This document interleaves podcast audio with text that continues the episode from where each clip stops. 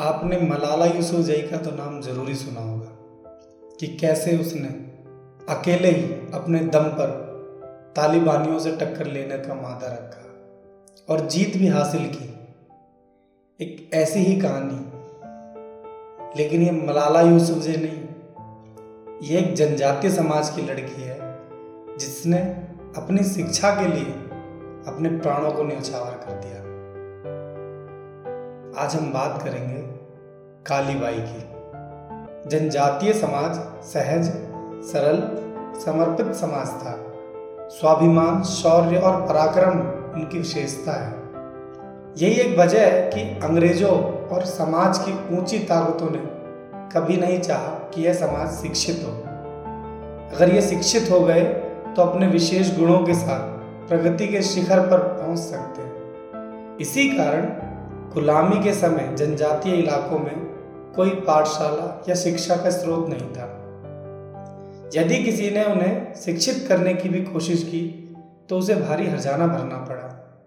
गुलामी के उस समय की एक ऐसी घटना, जिसे सुनकर ही दिल शहर उठता है।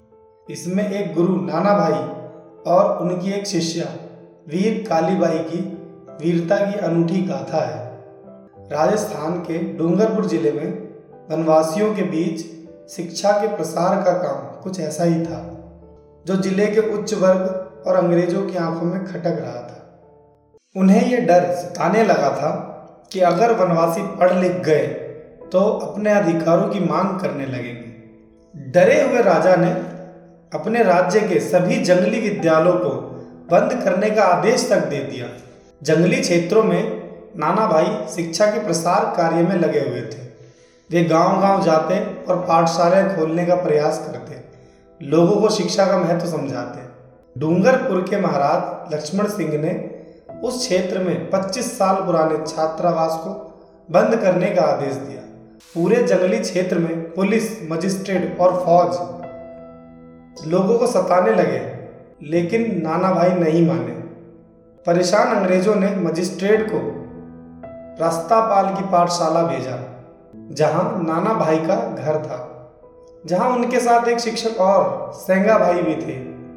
मजिस्ट्रेट ने उन्हें बुलाया और धमकाते हुए आदेश दिया, पाठशाला बंद करो और चाबी हमें थमा दो। नाना भाई ने बात मानने से मना कर दिया।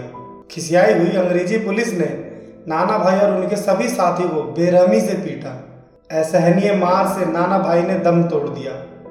सेंगा भाई भी अत्याचार सह न सके और बेहोश हो गए।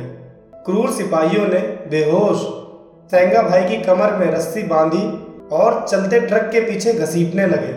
हवा में बंदूक की गड़गड़ाहट से डरे सहमे वनवासी टस से मस भी न हो पाए। नाम के बिल्कुल अनुरूप हाथ में धारदार दराती लिए एक नन्ही बालिका चिल्लाते हुए ट्रक के पीछे दौड़ी। अरे तुम मेरे मास्टर जी को कहाँ ले जा रहे हो? छोड़ दो मेरे मास्टर जी को, छोड़ दो। हाथ में दराती, बिजली की रफ्तार से ट्रक का पीछा करती बालिका। ऐसा लग रहा था मानो, साक्षात शक्ति का रूप ही सामने से दौड़ता आ रहा। पुलिस की डरावनी धमकियाँ, बंदूक की गोलियाँ उस साहसी बालिका के माथे पर शिकन भी न ला सकी। इसे देख वनवासियों में भी ऊर्जा दौड़ उठी। उत्साहित लोग उठे और पुलिस की ओर दौड़ने लगे। डरे पुलिस अधिकारी ने बंदूक तान कर कहा, ए लड़की, वापस जा, नहीं तो गोली मार दूँगा। फिर भी ट्रक के पीछे दौड़ते हुए उसने अपने हथियार से रस्सी काट दी, जिससे सेंगा भाई को घसीड़ा जा रहा था। निर्दयी पुलिस ने 10 वर्षीय बच्ची पर गोली चला दी।